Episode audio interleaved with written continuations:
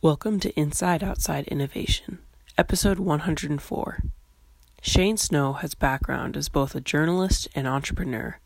He talked with Brian about his new book, Dream Teams: Working Together Without Falling Apart, which is all about how to form a successful combination of familiarity and uncomfortability that gets things done that haven't been done before.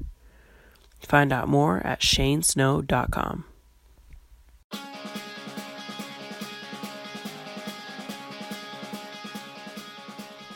Inside Outside Innovation is hosted by Brian Ardinger, founder of Nexxt, a provider of research, events, and consulting services that helps innovators and entrepreneurs build better products, launch new ideas, and compete in a world of change and disruption. Find out more at nexxt.co. That's nxxt.co.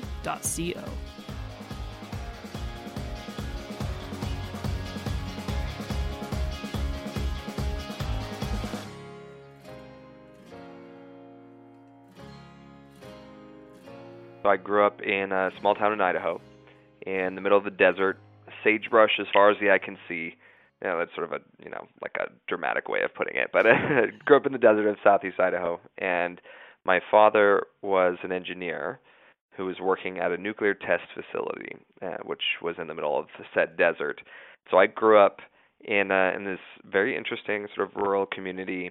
Uh, you know, farmers and hard work and good people, but this father who was teaching me about science and uh, and was always tearing apart car engines and showing me how to put them back together. And so I kind of grew up with this. Uh, I don't know, this sort of ingrained thing, this curiosity and habit of wanting to take things apart, see how they work, and put them back together. And and also with my dad, you know, fixed a lot of things in very clever ways. And and he was sort of this, uh, you know, like like an engineer who's good at, at solving problems and hacking things. And so when I I grew up, I decided that I really wanted to write about science and business. I wanted to be a journalist, and and I'd also kind of survived by doing little web businesses. I also had a bit of an entrepreneurial bend to uh, to my personality, and I think both things sort of stem from this uh, this kind of inventor uh, thing that my dad instilled in me.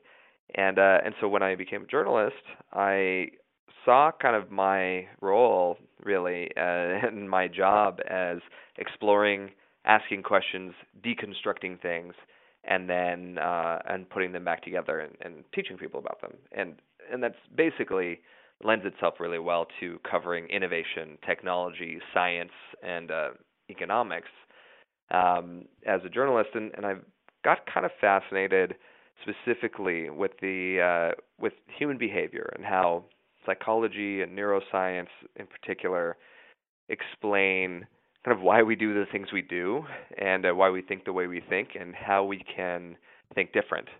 And uh, and so that led me to to write a couple books and the the latest one Dream Teams is a is sort of a capstone of all of that work. It's about the idea that we can the way that innovation happens and breakthroughs in history always tend to happen because someone has thought differently.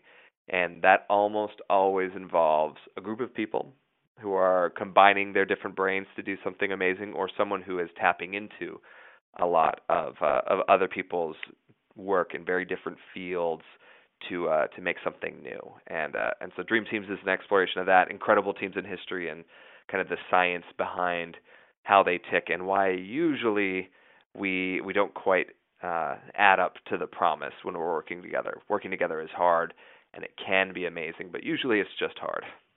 Definitely. I mean, if you think about it, uh, it's probably one of the most vexing things for organizations to really figure out. Uh, you know, it's it's easy as a solo entrepreneur to figure things out and, and do things by yourself, but as soon as you add that second person, uh, things can sometimes crumble. And it's I think it's one of probably the number one reason why uh, early stage startups uh, teams and that fail is because there's there's a team dynamic that doesn't uh, quite work out.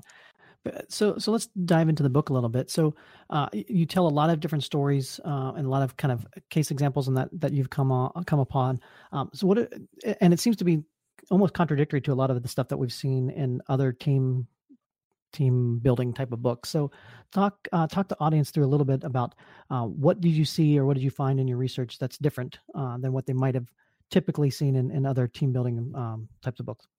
Yeah, so there there's a whole bunch of things that I found that either we've conflated and gotten wrong when it comes to common wisdom about teamwork, or that new psychology research actually shows us we've just been wrong about. So, uh, and and we're always learning, and and I'm glad that that we are. But there's a, a few things that are that you know jump out in terms of the common wisdom that we all take for granted.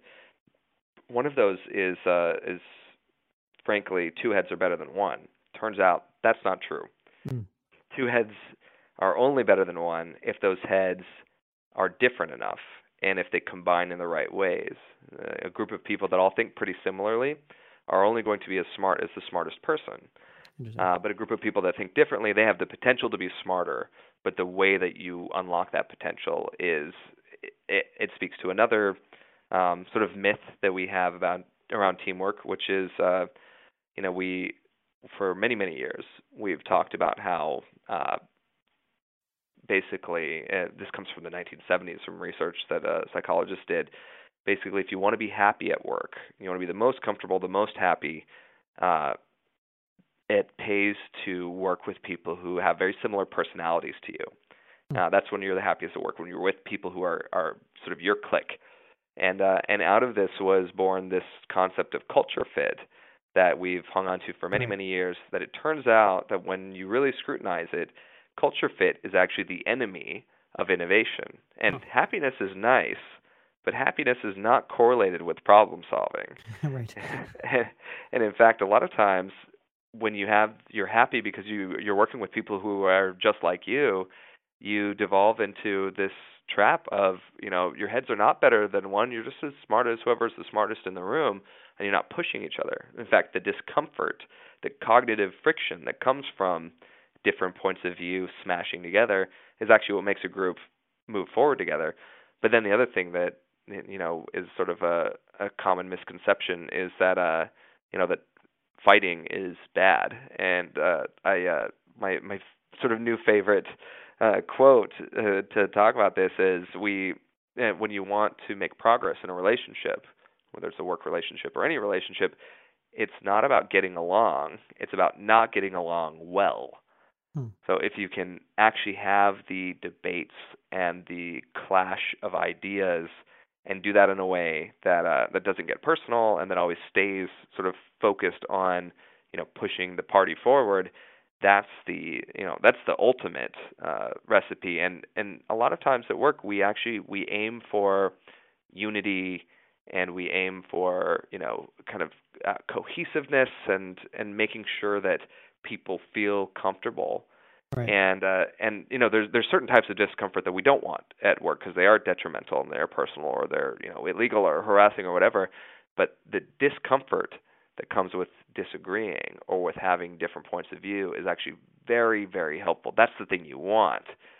And uh, and then the other thing that uh, that sort of jumps out when it comes to common myths, and there, there's a whole bunch, but the other one that's the big one that I am really personally very big on since this book is uh, you know, our notion of what a leader should be, a great team leader, team captain, we tend to to think of them as someone who's very uh, sort of stoic and strong and can you know can take the punches and and the bullets and the, the first one out to battle that sort of thing. And you know they're inspiring right. in part because they're unflinching. It turns out that the kind of leaders that you want the the best leaders of the most amazing teams in history are the ones that yes they can inspire you. They can they can help you understand the purpose and the the story of what this all means. So you can rally around that. But they they first of all they allow you the freedom to be who you want to be and to work how you want to work in exchange for you know the accountability for the team but they also tend to be very flexible they hmm. they're stubborn on that purpose but they're willing to revise their viewpoint when it turns out you need to. They're willing to respect other viewpoints, invite dissent, not you know sort of crush dissent. You get a lot of leaders, you know, they they'll do that. They they crush the dissent because it makes them look like a, not a leader. The best leaders will invite it. They'll say, "Push me, tell me what I don't know, tell me what's wrong," and uh, and they they separate their ego from their need to be right. Uh, and you know, that's the difference between a good leader and an amazing leader when it comes to teamwork and and yet we still you know surveys show that we're more likely to promote someone or to vote for someone who looks like that sort of tough leader that can kind of handle anything whereas the leaders that we need and and there's a recent survey by Fortune 500 CEOs that said it asked them what's the one number one attribute of the who you think the next generation of CEOs uh, needs needs to have and they all said creativity that mm-hmm. that was the number one that being able to do things that are risky uh, which is is inherently kind of opposed to stoic you know unflinchingness towards uh you know whatever. It's actually being willing to change and being flexible that takes a lot of guts i think as a leader. Well, but uh, but that's what dream teams are made of. And, and i think that's something that really has to um everybody has to be i think cognizant of that that change in the worldview of where mm-hmm. we're going. If you think about kind of the need for adaptability and nimbleness and the fact that you know all these new technologies are happening and new business models and everything's kind of crashing in at the same time how can employees individuals kind of uh, become that more of an adaptable person, knowing that you know you're no no longer going to be able to stay in your job for 20 years, let alone you know 20 minutes uh, nowadays. Uh, yeah. So how does how do we change? How do we adapt? And and I'm it's I'm curious to know how that will change how teams and that work together as well. Yeah, well, you know, I, I I think the idea we talk about agile development and agile startups. I think agile leadership and agile teamwork is actually pretty interesting. Mm-hmm. You know, just sort of connected a, a dot there as you're saying that. Um, but yeah, I I think if there's a couple of skills that we can all develop in order to be better collaborators and to be more innovative ourselves, you know, one is uh, being uh, filling our our heads with uh, with knowledge across disciplines outside of just our own. Right. I think there's a there's a huge advantage to like yes specialize in in what you're passionate about and what you're good at, but reserve some of your time and effort to explore things that are outside of your field, outside of your discipline, or to engage with people who are are very different than you and have different expertises because this is where you know creativity is basically you build up a, a database in your head of of different things and then you connect dots between them right? right. Same thing with people. You have a database of people and you connect thing people and their ideas that haven't been connected before. So one just getting you know giving ourselves the latitude and the excuse to explore a little bit more to be more curious to do that sort of thing.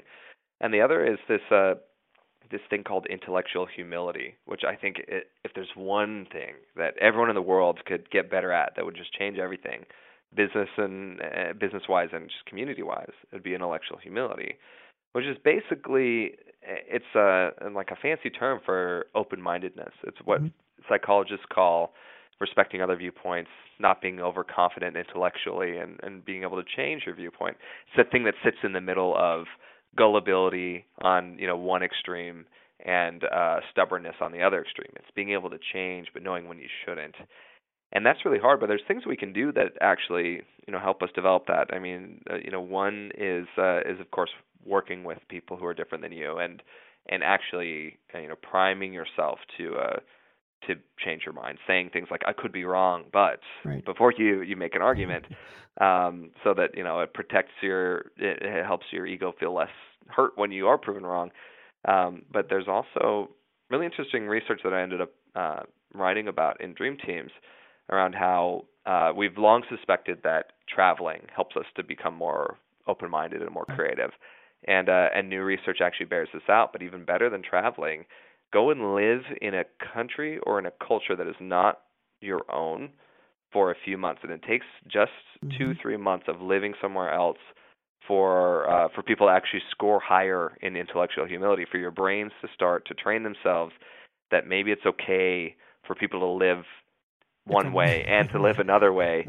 And as your brain forms those sort of neural pathways, then uh, it becomes easier for you to say, well, maybe it's okay for someone to think one way and to think another way when it comes to solving problems. Mm-hmm. And uh, and I think it's it's extremely important to uh, actually, you know, it, we actually implemented this in in my company. Uh, we offer people a sabbatical after they've been here a few years, where you have to go somewhere else for two months and uh, and do something that has nothing to do with your job here. And the only requirement is when you come back, you have to report back to the company about where you went and what you learned. And you know, uh, one guy took a train trip around America. Uh, you know, one guy went to the desert and and kind of went and meditated in the desert for two months. And Uh, someone else, you know, went to Japan, and it's like uh, this. This is how you build that. Uh, you come back refreshed, also, but this is how you build those two things that you know database of different experiences that you can connect dots and the intellectual humility that helps make you a little bit better collaborator. Right. There's there's other things you can do too, but these are the kinds of things expanding, you know, cognitive expansion basically is what it's about. And uh and it's also really fun too, I guess I should add.